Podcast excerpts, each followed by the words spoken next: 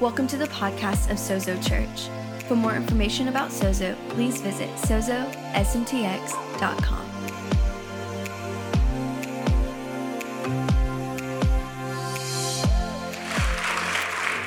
Good morning, good morning. How's everyone doing? You guys look beautiful today.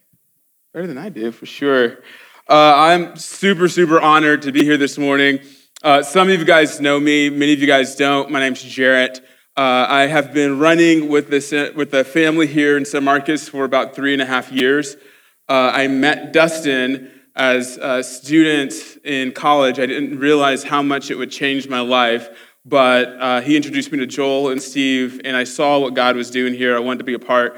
Moved a few, few years ago. I've had the pleasure of uh, helping with our college students from that point on. I also work uh, in tech at, with a tech company in San Francisco, but am super honored to uh, speak into you guys' life because when I think of Sozo, you all are just like a room full of legends and warriors and, and fathers and mothers uh, in the spirit. So I'm always extremely honored uh, that, that I get to speak into you guys, especially coming off of the heels of Shane's incredible message last week. Did anyone enjoy Shane? He was he was awesome. I'm gonna um, I'm just gonna point out the elephant in the room. Did anyone notice how big Shane's arms were last week? Like those things, those things are massive. I was like, man, he he escaped prison, but he's still prison swole. He is. He is. Dude's dude is swole. Um, so we're gonna just jump right in this morning. Uh, a few years ago, uh, I found myself in a very intense uh, situation. I was actually uh, in Baton Rouge, Louisiana, and uh, I, we didn't know it at the time, but I was caught in what they would eventually call uh, the 10,000 year flood. It had a one in 10,000 year chance happening. I was there on the weekend because I just wanted to see my friends and get some catfish and, and some boudin and some gumbo. But lo and behold, we're in the flood, and I am in one of the worst locations that you could possibly be in. I am at a house that is on the river, only about a mile and a half away from the river. Uh, and like many houses in, uh, like, like in Louisiana, it was on stilts. So the cars were on the bottom, the living space was on the front, was on the top, and it's about six o'clock in the evening and the, the water has already met the foundation at the bottom of the house. It's about halfway up the, the, the, cars, about at the place of the door handles. And it's me, Joel, and another guy that lives there, Tyrone. Joel owns the house, and we are trying to figure out what to do next. Now, this is coming right off of the heels of when there was a big flood in Wimberley. So Dustin had, me and Dustin had actually just driven through and kind of seen everything that happened, happened there. And that was fresh in my mind. And I was like, Joel, we have to leave right now. Like we, we can't stay. We don't know what the case is going to be. The, the road is a lot higher. We can just like walk. It's going to be like knee deep and we can just walk to safety because we don't know what's going to happen overnight. It's supposed to rain for like 48 more hours. And Joel is sitting up there. He's like, look, we have this little like flat bottom boat. Worst case scenario, we take the boat in the morning. I, I think we should stay. And we were having this fight. And this is really one of my big concerns.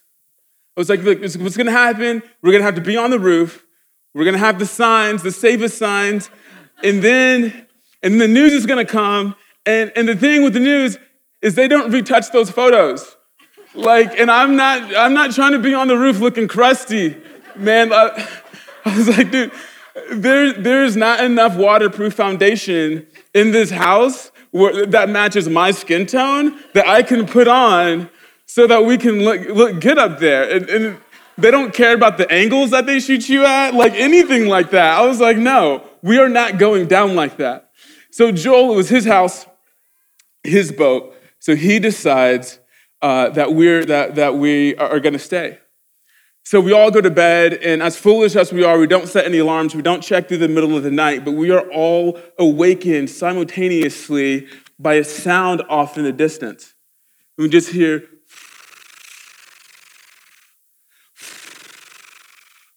and I run to my door, And I, and I run outside, there's a wraparound balcony, and, I, and we look outside, and it's Joel's neighbor and they're doing the thing, the thing that I didn't want to do. They're outside, they're, they're, doing the helicopter thing. The helicopter's coming, the news is there, they're getting rescued, the whole nine yards. And I was like, no, no, no, no, no, we're next. We're next. We can't do this. So I run, I'm like, Joel, we have to leave right now. Tyrone comes flying from, from the second story, and he's like, Joel, can we leave right now?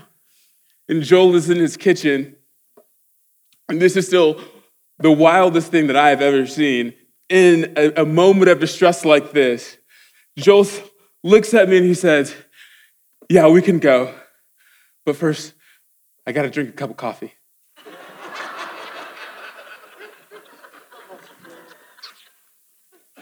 so Tyrone, hold me back. Hold me back, Tyrone. This man is playing with my life. And from the, right there at that moment, I knew that, that I, could not, I could not be friends with millennials. I don't know if I've made another millennial friend from that point. I'm like, if, if you're 65 and up, that is my sweet spot right now. I'm like, man, come on, like, I'm trying to hit some 199 grand slams at Denny's. I don't want to go to I don't want to go out on the square. I don't want to go go out to a restaurant. I want to go to a house party in Kissing Tree in the retirement community.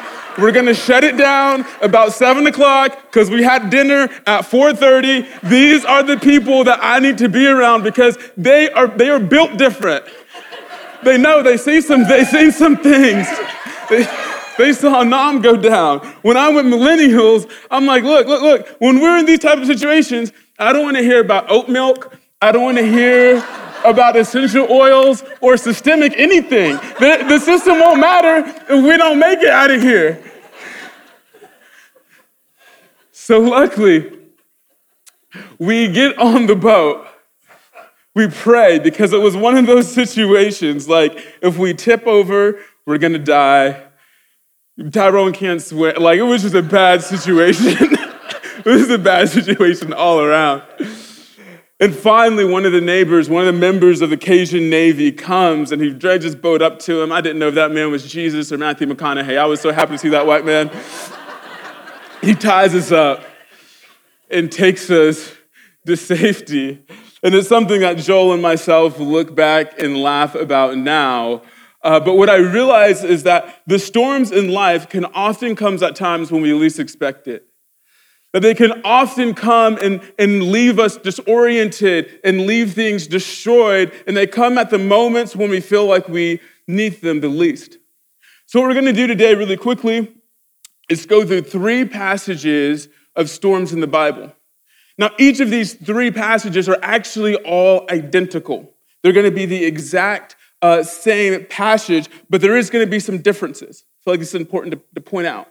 You're going to hear differences in this. This is because the writers of the gospel each had the interest, not necessarily for historical accuracy, number one, but to reveal the divinity of Jesus to their audience. So some of them write more to a Gentile audience, and they're going to uh, emphasize maybe the lordship of Christ, that he is the coming king. Some are writing more to, to, Jew, to Jews, and they're going to uh, bring out the, the point that Jesus is the Messiah. But the important thing that, that we note here is that all of it is inspired. Uh, and if you freak out, if you're like, I, don't, I can't reconcile with these differences, just email me directly at steve at sozosmtx.com. I will answer all of your questions there. So, so I, I, also love that it shows us that the vantage of, of these events are different, that all of us um, experience trials and tribulations and storms differently. If I asked you about what your uh, perspective on the pandemic was, all of us would say something different. Some people would say, man, the government got its hands on our personal lives. Some of us would say, it was, a great, it was a great time. I never have to go work into an office ever again. That changed my life for the better. Some of us would say, like, I put some pounds on, and I don't know if they're gonna come off. You know, that's the difference. There's like soft pounds, like those come off when you stop drinking Coke and soda. Then the hard pounds, and those aren't going anywhere anymore. Some of y'all like, I got to put some hard ones on. So, we're going to look at storms here so that we can uh, learn uh, how we can go through storms more graciously and partner with God in the midst of storms. So, there's going to be three points today. We're going to start in John 6, verse 15. Now, all of these, uh, all of these stories are going to come right off the heels of the feeding of the 5,000. So, John 6, verse uh, 15 and 21, or through 21. That evening, Jesus' disciples went down to the shore to wait for him, but as darkness fell and Jesus still hadn't come back, they got into the boat and headed across the lake towards Capernaum. Soon a gale swept down upon them, and the sea grew very rough. They had rowed three or four miles when suddenly they saw Jesus walking on the water towards the boat. They were terrified, but they called out to him. But he called out to them, Do not be afraid. I am here. Then they were eager to let him into the boat, and immediately they arrived at their destination. Just to retell this story a little bit, so the disciples are on the shore and they're waiting for Jesus, but what it says is that the night and that the darkness of night starts to creep in on them. Many of us have these uh, moments in life where we have plans that we expect, we have vision, we have dreams from God. Maybe there's uh, relationships that you are expecting to see restored, but then it starts to look like the sun is going to set on that expectation.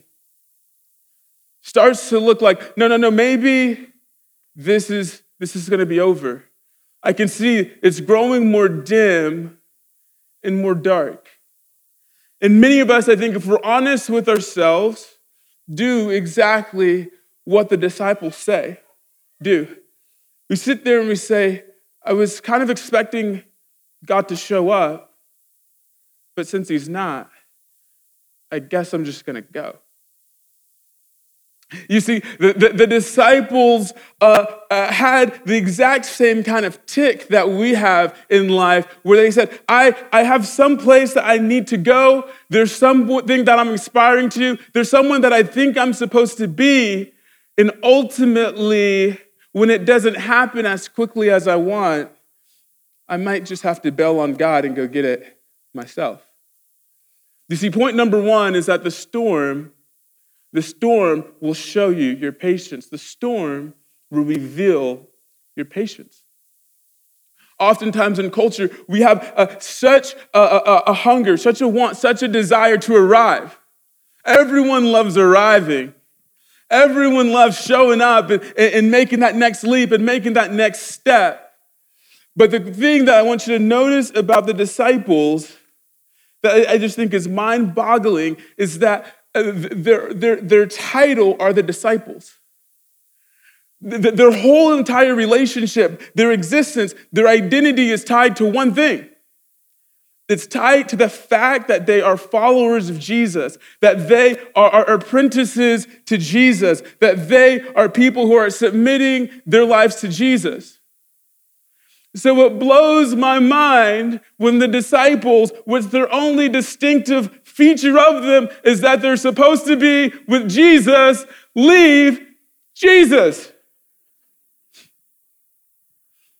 Like many of us, their destiny at that point was I'm going to get to the other side of this, of this uh, sea. But then what do you do? You arrived, but you don't have the purpose anymore. You arrived, but you don't have the vision anymore. You, you got there, but you don't know what's next. So it says that while they were on their way, the storm comes. I can imagine them all right now. Rowing. Struggling a little bit. I've been doing Orange Theory and I have to row for like 40 minutes a week. I know it. They're like legs, legs, back, arms. Yeah. It's like an order. And they're rowing. And then off in the distance, they see Jesus. What? Is that Jesus? They row a little slower, more awkwardly. Is that Jesus?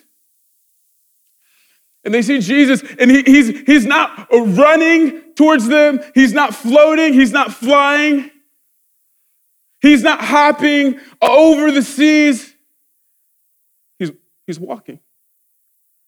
And as I say, okay, well, well, well Jesus is, is about to show up, um, and when we see he's, he's, he's on the way, what, what, what should we do? And they, they look at each other and they say, well, I guess you just have to wait. You see, you can either wait on the shore for Jesus to start the journey with you, or oftentimes we find ourselves waiting for his rescue. And Jesus is walking. That's consistent with his nature. You'll notice throughout all of Scripture, Jesus never runs. He never even hits a light sprint, not even just the, it doesn't say that. It ain't in the book. But I believe that Jesus always walks because he knows that wherever he is, that whenever he gets there, that God is with him, that he will always show up and that he will always have what he needs. It doesn't matter if Lazarus died three days ago, I can walk over there and bring him back to life. It doesn't matter if your daughter is, is, is, uh, is dead, I can walk over there and I even have time to heal a woman with the issue of blood and walk over there because I know that, that, that, uh, that God is going to show up and be there for me. You can be patient when you know that God is walking with you. You can be patient when you know that, that God is with you and that He is going to show up. It's interesting because the disciples rushed because they didn't believe that God was going to show up. So the storm reveals our patience. Let's go ahead and turn to the second telling of this Mark 16, or sorry, Mark 6, uh, 45 and 54. Again, this is right after the feeding of the 5,000. Immediately after this, Jesus insisted that his disciples get back into the boat and head across the lake to Bethsaida. While he sent the people home, after telling everyone goodbye, he went into the hills by himself to pray. Late that night, the disciples were in their boat in the middle of their lake, and Jesus was alone on land. He saw that they were in serious trouble, rowing hard and struggling against the wind and waves. About three o'clock in the morning, Jesus came towards them, walking on the water. He intended to go past him. But when they saw him walking on water, they cried out in terror, thinking he was a ghost. They were all terrified when they saw him, but Jesus spoke to them at once. Don't be afraid, he said. Take courage. I am here. Then he climbed into the boat, and the wind stopped. They were totally amazed, for they did not understand the significance of the miracles of the loaves. Their hearts were too hard to take it in. So the disciples uh, get into the boat. The story is different in the sense that Jesus actually tells them to go. And oftentimes you're smack dab in the middle of the will of God and a storm pops up. The disciples find themselves in that situation. And, and I, I think that as they, they, they start rowing, they look at each other and they realize that it's only going to get worse. And then, and then the guys with the most experience kind of take over. The fishermen are like, hey, we've been in this situation before, so what we all need to do is we need to row more. Let, let, let, let's, let's all dig in, boys. We're, I'm going to guide you. Come on, let, let's, let's just uh, all just row a little bit harder and we're going to get out of this storm. The thing is, oftentimes we get in situations and, and, and, we, we encounter the storm, and instead of looking to the person of Jesus, we start to look back on our past experiences. We start to look, uh, we start to look at the places where we found strength. And we say, you know, you know what? I've, I've done all this before. I know how to get through this. I know how to get out of this. It doesn't help the disciples. They only end up exhausted. And oftentimes, when we're in storms, we're exhausted, we're frustrated, we're upset because we've been relying on our own strength. Now, now Jesus is actually watching them this entire time. When you're in this situation and you feel like, man, I am struggling, I am alone, he is not here, it said that Jesus was watching them. Not only that, but he was watching them and praying. It blows my mind that, that the disciples didn't think to maybe call on the name of Jesus or didn't, didn't think about the miraculous uh, nature of Jesus. Just moments ago, just, just hours ago, he did the biggest catering event of the season. 5,000 people. They're coming off of the hills of that experience and they're looking uh, and, and they get into a situation, and instead of looking at Jesus, they look at their own strength. Look, I know a lot of times we go, we go through our relationships with God and we think like, man, I really, uh, God moved on me these years way back then, or he, he moved on, on, on something, did something cool months ago. But much like the disciples, I want to encourage you that you don't have to look far to see the last time that God was moving in your life. That you don't have to look back months. You can only look back minutes and see that God's hand has been on your life. That you can just look up to this morning and see that God has been in doing things in your life. You can look back to this weekend that God has been working and moving in your life. That you don't have to lean on your own strength in these situations, that He is with you, that He is watching you, that He is moving and was moving just moments ago. This particular passage is so interesting because it says that Jesus walks out and that He intended to pass them by. Now, that exact uh, phrase is used elsewhere in Scripture. In Exodus 33, we see the story of Moses, and he gets into, uh, in, into the crevice of a rock, and can, he says, God, I want to see you. God said, okay, okay. Get into the crevice of this rock.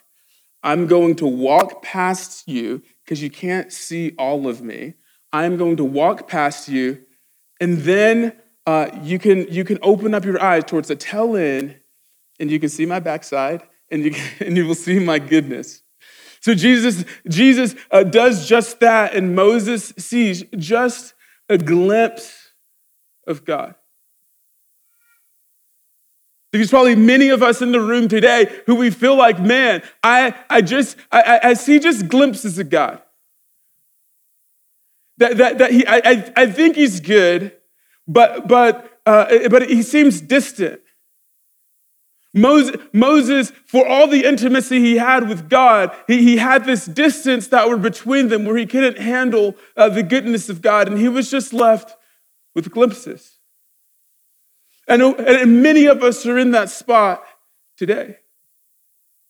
But that is the wonderful thing that Jesus is trying to communicate in this particular passage is that it says that Jesus intended to pass him, them by Harkening back to that exact uh, instance in Exodus. But the great thing about Jesus is that he does not pass them by. What he does is it says that he hears their cries and he turns around and gets inside of the boat. That the goodness of God wrapped in flesh has stopped and paused, turned his eyes to humanity, and has gotten into the boat. That he has gotten into your situation. Jesus is telling his disciples right now, Jesus is telling the people of, of, Israel when they're hearing this, is that you don't have to settle for a glimpse of me, but I will step into your situation completely, and that you will see the the goodness of, of, of God through me, that you will see uh, the goodness of God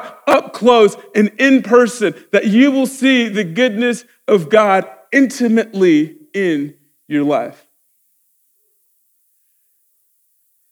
So the disciples come and they encounter God, and he says that he had to do this because they did not understand what he did with the loaves.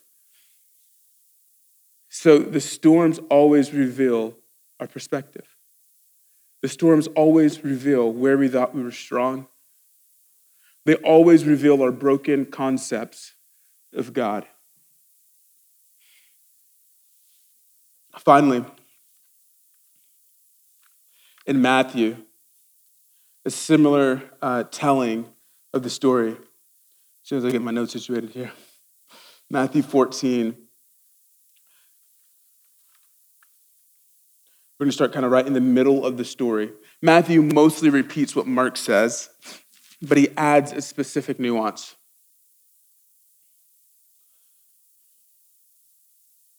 Verse 27, Matthew 14. But Jesus spoke to them at once. Do not be afraid, he said. Take courage, I am here.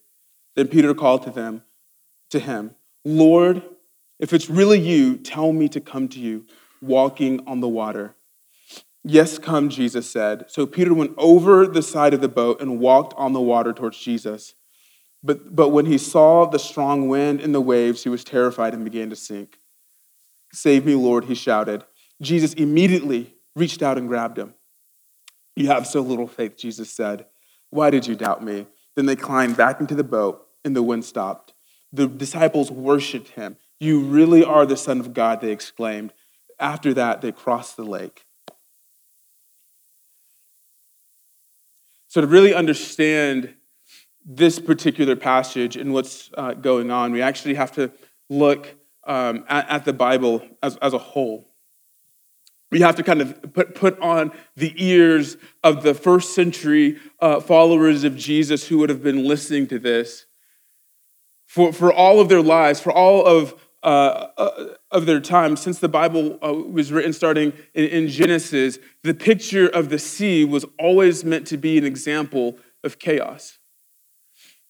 Genesis chapter 1, uh, it talks about the, there's the void, there's the chaotic void, and, G, and, and, the, and, the, Holy Spirit is resting on it. And the narrative is that, is that God is, is, is going to um, bring order out of chaos.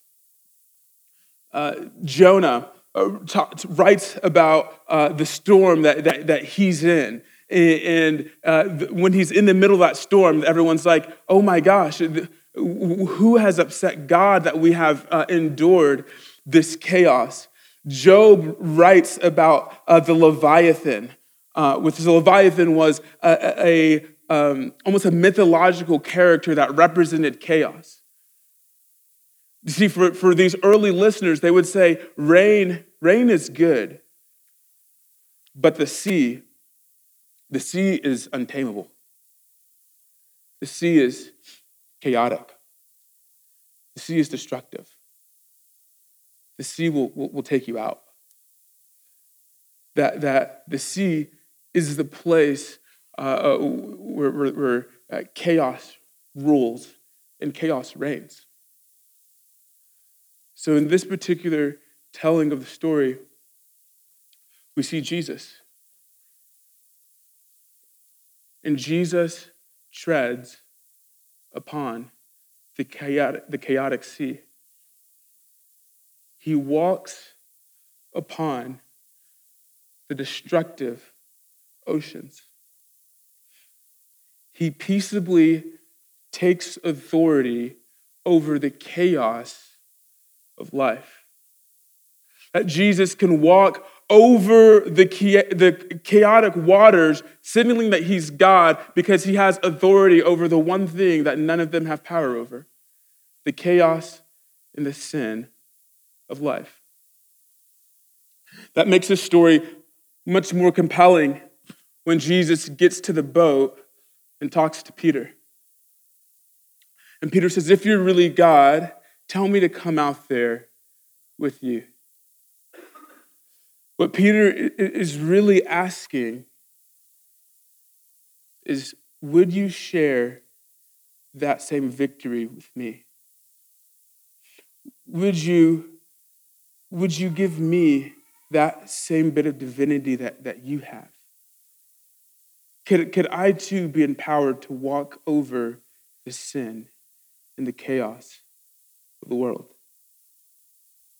Many of us have chaotic situations that are happening in, in life, and we're asking ourselves the same question is, is, is God, am I going to be a victim of the sea? Am I going to be a victim of the storm? Or will you share your power with me? Will you give me something so that I can walk over it and be a victor?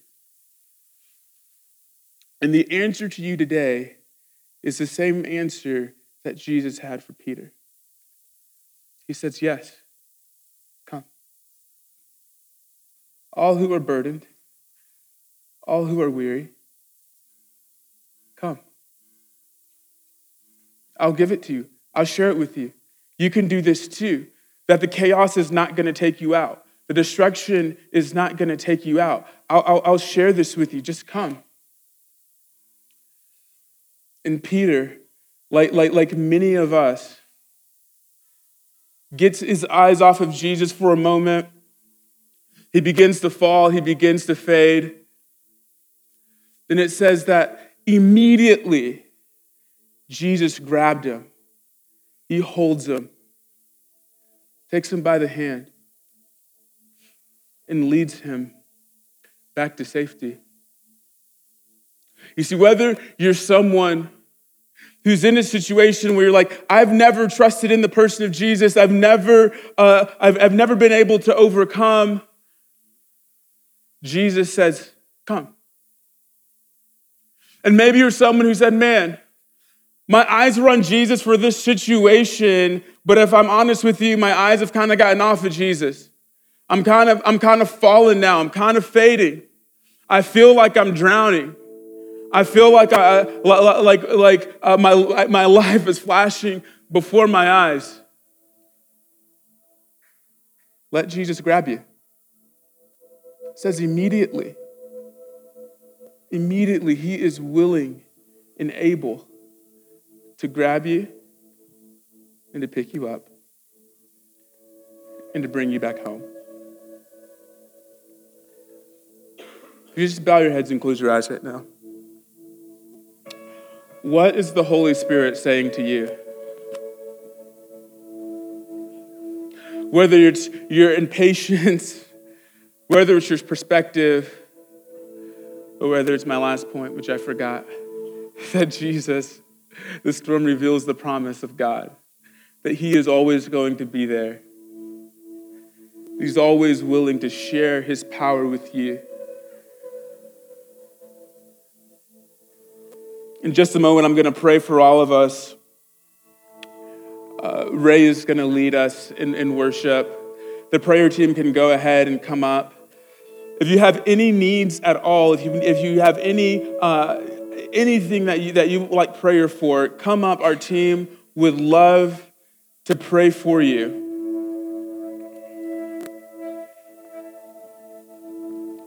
So I'm going to pray right now. We'll all stand up. If you need prayer, come forth. If not, Ray's going to lead us in worship. But Lord God, we love you, Jesus. We are thankful that you are good. We are thankful that you get into the boat with us. We are, we are thankful that you hear our cries and that you turn around. We are thankful that your arms are outstretched and that you will immediately grab us when we are falling. We give our lives to you. We put our focus back on you. We return our sight to you, Jesus. Continue to change us and form us into your image. In Jesus' name, amen.